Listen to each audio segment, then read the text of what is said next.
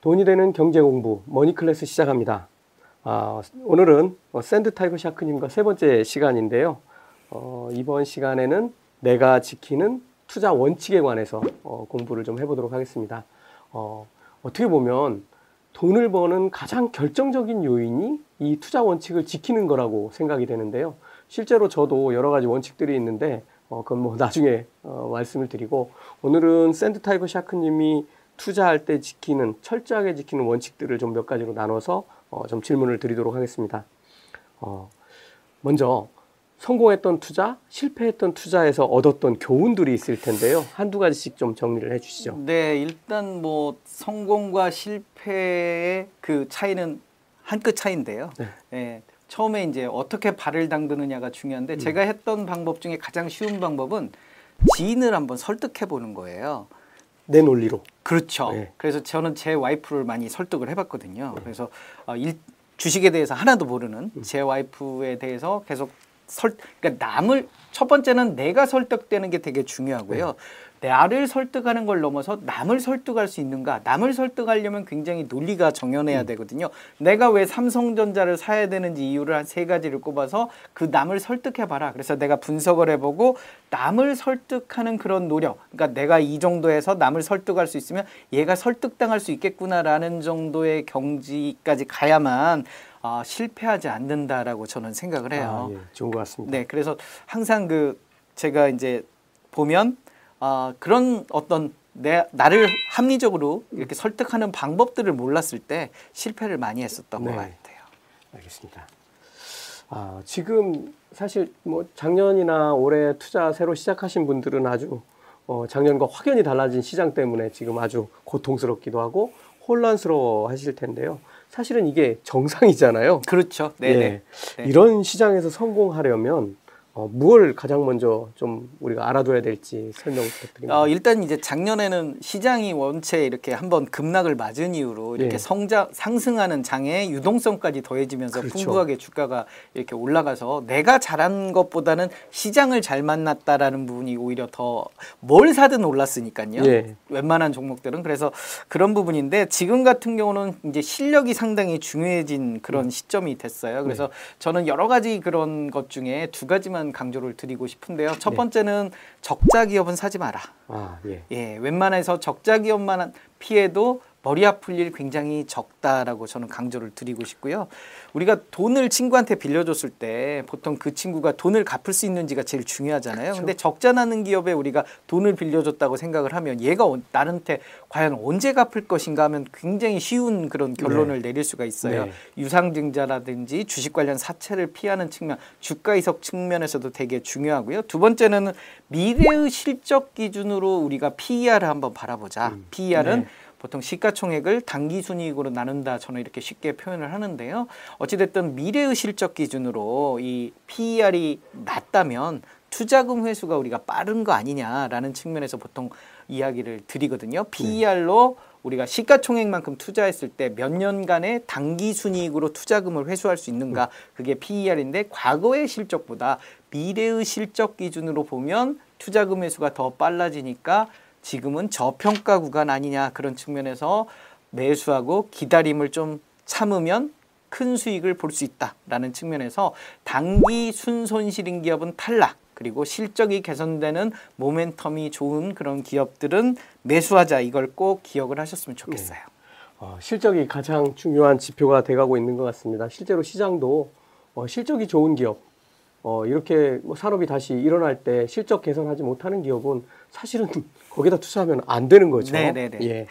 자, 세 번째 질문입니다. 네네. 그러면 샤크님은 아까도 뭐 정보를 얻는 여러 가지 방법 말씀해 주셨는데 네네. 그거 말고 네네. 샤크님이 정보를 얻는 방법 이것 좀 하나 네. 알려주시죠. 일단 뭐 많은 분들이 오해를 하세요. 저는 대단한 정보를 이렇게 증권 업종에 종사를 하니까 대단한 정보를 가지고 있을 거다라는 오해를 하시는데요. 그런 대단한 정보가 있으면 어 그런 정보를 제가 갖고 있을 있고 그걸 투자를 한다면 그거는 사실 불법이거든요. 예, 그렇죠. 그래서 어 저는 주로 정보를 출퇴근 시간에 많이 얻고 있어요. 아, 예. 제가 계속 강조를 드리지만 저는 뉴스에서 음. 그런 정보들을 이렇게 찾고 있는데요. 실적 개선 키워드만 해도 하루에 한 10개 이상의 뉴스는 우리가 찾을 수 있거든요. 그렇습니다. 그래서 이런 뉴스들 풍부한 뉴스들을 가지고 우리가 어, 투자를 이어가면 좋을 것 같고요. 한 가지 더 한다면 증권사의 분석 보고서들도 좀 읽어보시면 좋을 것 같아요. 그 리서치 센터에서 심혈을 기울인 음. 그런 분석 보고서에 실적 예상치들이 가끔 있거든요. 그, 그렇죠. 그래서 그런 예상치와 업종 업황에 대한 예측치들이 많이 나와 있기 때문에 우리가 네이버 포털 등에 보면 증권사 리서치 자료들을 이렇게 모아놓고 있어요. 그래서 그런 자료들도 한번 리뷰를 해보시면 실력 향상과 투자 수익에 굉장히 도움이 될 거다 이렇게 강조를 드리고 싶어요. 네. 제가 한 가지 더 팁을 드리면 어, 거래하는 증권사에 내 에, 자산 관리해 주시는 분들하고 친하게 지내세요. 밥, 아. 밥도 사주시고 네. 가끔 전화도 걸어서 수고한다고 얘기도 해주시고 카톡도 좀 하시고 근데 너무 많이 하시면 그분들을 일을 하는데 지장이 있어서 아주 이 좀 잘못됩니다. 그러니까 적절하게 어, 친분 관계 유지하시고 그분들에게 내가 투자하고자 하는 기업에 관한 정보를 좀 아는 게 있으면 달라고 하면 회사의 분석 보고서를 뒤져서 준다던가 아니면은 매번 나오는 그런 여러 가지 직원들 교육용으로 나오는 리서치 자료들을 어, 일부를 떼가지고 어, 여러분들에게 제공해 줄 수 있습니다. 이거 꼭 기억해 주세요. 제가 그러면 그 부사장님께 맨날 카톡해도 됩니까? 좋은 정보를 얻기 전 위해서. 증권사 매니저가 아닌데요. 어, 그리고 저도 사실은 미국 투자하면서 어, 뉴스를 정말 엄청나게 많이 봅니다.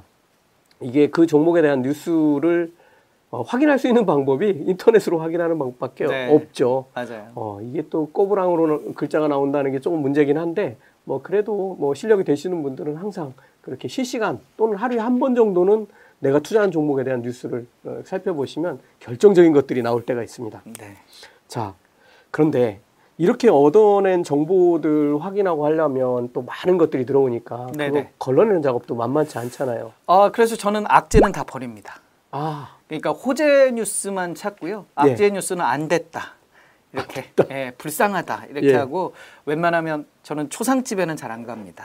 예, 그 환갑 잔치 이렇게 네. 즐거운 잔치에만 가지. 그래서 악재 뉴스는 버리기 시작하면 굉장히 뉴스가 줄어들어요. 아, 네. 그리고 실적 개선이라는 키워드, 업황 개선이라는 키워드로 하면 더 좁아지거든요. 네. 그래서 아, 수많은 하루에 정말 엄청난 뉴스가 나오는데 그 중에서 어, 저는 이제 11시 반, 4시 반을 강조를 드려요. 그러니까 11시 11시 반은 반? 뭐냐면 우리가 아, 석간신문이 11시 반에 아. 마감을 하고 네. 종간신문은 4시 반에 마감을 하거든요. 네. 그리고 나서 한 2시간 정도의 그 양질의 분석 기사들이 쏟아져 나오거든요. 아. 그러니까 11시 반부터 1시 반, 4시 반부터 6시 반에 음. 어, 나와 있는 기사들을 좀 중점적으로 리뷰하고 네. 보시면 좋을 것 같다. 여기에 좀 더 시간적 여유가 되면 아침장 시작하기 전까지. 아, 그래서 네. 제가 매일 아침마다 증권 뉴스 읽어주는 남자라는 유튜브를 어, 찍고 예, 있는데요. 예, 예. 거기에 주된 그런 뉴스들이 그 시간대 뉴스들을 아. 압축해서 많이 보여드리고 있거든요. 예. 샤크님 유튜브에 가시면 요약된 게 나올 것 같습니다. 네네. 어쨌든 지금 말씀으로는 점심시간 밥만 먹지 말고 공부하세요. 네네. 장 끝나고 또 공부하세요. 이런 내용이 되겠습니다. 자, 다들 궁금해 하시는 게 지금 샤크님은 네. 종목을 말씀하시라는 건 아니고요. 아 예. 어떻게 투자하고 계시는지 아 저는 지금 변동성 장세에 대비해서 현금도 좀 보유를 하고 아, 있고요. 현금 보유 그 다음에 이제 몇 백- 퍼센트나 돼요? 아 저는 이제 보통 433 전법이라고 하거든요. 아, 전법이 많으시네요. 네 네 433 전법. 그래서 어 일단 최종 축구 감독이 되라 이렇게 이야기를 하고 다니거든요. 그래서 433 전법. 그래서 최종 공격수를 뭐 예를 들면 4명, 네 명. 중간 미드필더를 3명, 수비수를 3명. 그래서 수비수는 보통 현금을 현금, 이야기하는 거고요. 그다음에 중간은 보통 배당주라든지 이 롱텀하게 볼 네, 수 있는 맞아요. 것들 그리고 이제 앞에 공격수는 짧게 짧게 치고 가는 거죠. 그래서 지금 시장에 가장 큰 뭐 화두를 받고 있는 종목들 뭐 이런 종목들도 하는데요. 저는 이 나이가 이제 올해 50이거든요. 그러다 보니까 최종 공격수를 많이 이제 좀 줄이고 있어요. 그렇죠. 왜냐면 어, 나이가 들다 보니까 이제 좀 은퇴 준비를 앞두는 그런 측면에서 좀 공격적인 것보다 방어적인 그런 전략을 많이 하거든요. 그래서 저는 고배당주하고 ETF 중심으로 공격진을 주로 많이 공격진 겸 미드필더를 짜고 있고요. 그다음에 현금. 그래서 아 이제 ETF 같은 경우는 IT나 뭐 2차 전지 그런 ETF들을 중점적으로 좀 많이 관심 가지고 있고요. 그다음에 고배당주 중심으로 해서 기노브로 이렇게 네. 가져가는 투자 전략을 저는 하고 있습니다. 미국 투자하시는 분들 제 얘기 들으셨던 분들 깜짝 놀라셨을 텐데요.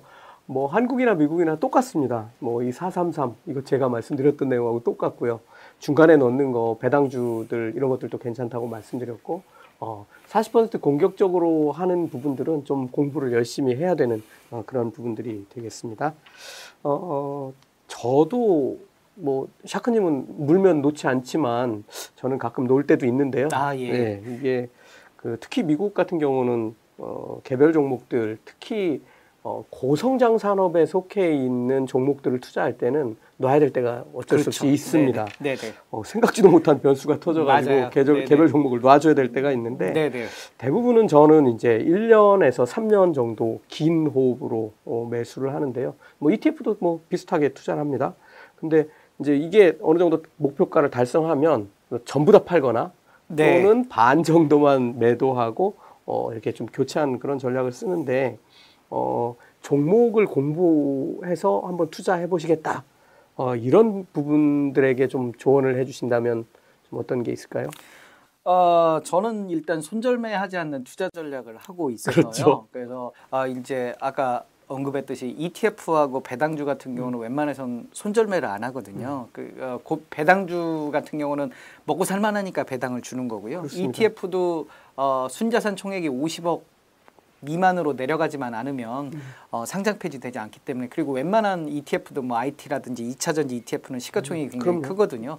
그런 의미에서 좀 어, 오히려 공격적으로 이렇게 접근할 수 있어서 손절매 없이 공격적으로 손해 볼 때마다 이사육전법으로 20% 40% 60% 손해 볼 때마다 추가 매수 전략이 가능한 것 같고요. 저는 이제 손절매를 어, 원치 않는데 어쩔 수 없이 하는 경우들이 생길 수도 있는데요. 그럴 경우에는 실적이 와르르 무너졌을 때. 그러니까 그렇죠. 내가 기대했던 실적이 와르르 무너져 버리고 어떤 예기치 않은 돌발 변수로 실적이 앞으로 굉장히 악화될 것 같다라고 하면 손절매를 어쩔 수 없이 하는데요. 그런 손절매를 하지 않기 위해서 저는 3년에서 한 5년 정도 기업의 어떤 매출액 단기 순이익 이런 부분들을 좀 체크해서 안정적으로 수익이 나는 기업들 중심으로 그리고 부채 비율이나 당자 비율이나 유보율 등 안정성 비율이 안전하게 유지되는 기업들 중심으로 가면 그런 손절매 리스크를 좀 줄이지 않을까. 그리고 성장주 같은 경우는 저는 가급적 ETF로 접근하라 많이 이야기를 드리거든요. 열 종목 이상 담고 있기 때문에 성장주 같은 경우는 성장 산업 그리고 경쟁이 치열한 산업일수록 도태하는 기업들이 굉장히 그렇습니다. 많이 나오잖아요. 그런 어떤 예기치 않는 그런 도태되는 기업들을 피하기 위해서는 열 종목 이상 포함된 ETF가 저는 나쁘지 않다라고 생각을 하고요. 그리고 주기적으로 이렇게 종목 교체를 또 해주잖아요. 그래서좀 실적이 나빠지거나 메리트가 떨어지는 빼죠. 종목들은 빼주니까 항상 물관리가 돼요. 그래서 이 ETF 중심으로 좀 접근을 하시는 것 주린이라면 ETF와 배당주 중심으로 접근하는 것도 안전하게 손절매를 좀 방지하는 측면에서 나쁘지 않겠느냐. 특히 성장주라면 더더욱 ETF. 그래서 최근 들어서 뭐 2차 전지라든지 우리 뭐 수소 경제 뭐 이런 이야기도 많이 하잖아요. 그런 네. 성장 산업들은 좀 ETF 중심으로 접근하는 것도 나쁘지 않겠다 이렇게 강조를 드려요. 예. 어, 저도 뭐 한 1년 정도 이렇게 유튜브 방송에도 좀 출연도 해보고 지금은 이 Money Class를 운영하고 있는데 아, 이 주린이 분들이 제일 힘들어요. 맞습니다. 네. 공부는 네. 일단 공부가 안 돼 있기 때문에 네. 설명을 잘 이해를 못 하시는 측면도 있고 어, 하지만 그 또 뒤처지지 않기 위해서 열심히 투자는 하시지만 이게 뭐 투자한 기간이 짧다 보니까 경험도 부족하고 그런데 제일 제가 볼 때 좀 부족한 건 전체적인 시장을 읽는 눈이 부족한 것 같아요. 맞아요. 네. 어, 특히 그러다 보니까 조정이나 하락이 오면 너무, 너무 깜짝 놀라서 다 팔아치우거나 네네. 또는 이게 지금 나한테 해당하는 얘기인지 아닌지도 잘 판단하지 못하면서 뭐, 뭐 다 팔아쳐서 손해를 본다거나 하는 어, 이런 일들이 생기고 있는데 이 주린이 분들이 지금 한 가지 뭔가를 좀 공부를 해야 된다면 어떤 게 있을까요? 일단 공포를 즐겨라라고 저는 오히려 말씀을 예. 드리고 싶어요. 왜냐하면 우리가 공포의 투자 기회가 생기거든요. 맞습니다. 2020년 코로나 19 사태에 지수가 1,500이 무너졌을 때 그때 매도하신 분들이 많이 있거든요. 에이 손해 크게 보고 이제 다시는 주식을 안 해. 근데 돌이켜 보면 그때가 투자 기회였거든요. 그래서 우리가 서킷 브레이커라고 증시가 일시적으로 멈추는 그런 상황이 오거든요. 그래서 제 책에도 써 있지만 저는 서킷 브레이커에 무조건 사라. 음. 서킷 브레이커는 신이 내린 그런 투자 어, 기회. 바겐 세일 투자 기회다. 그래서 공포감 우리가 VIX 지수라고도 네, 있잖아요. 그렇죠. 그래서 공포감 지수가 극대화됐을 때가 오히려 투자 기회다. 우리 역발상으로 남들이 괴로워하고 남들이 힘들어할 때를 우리는 투자 기회로 삼는 그런 역발상 음. 전략이 좋다고 생각을 하거든요. 네. 그래서 주가는 쌀 때 사는 거다라는 게 제가 강조 드리고 싶은 거예요. 네.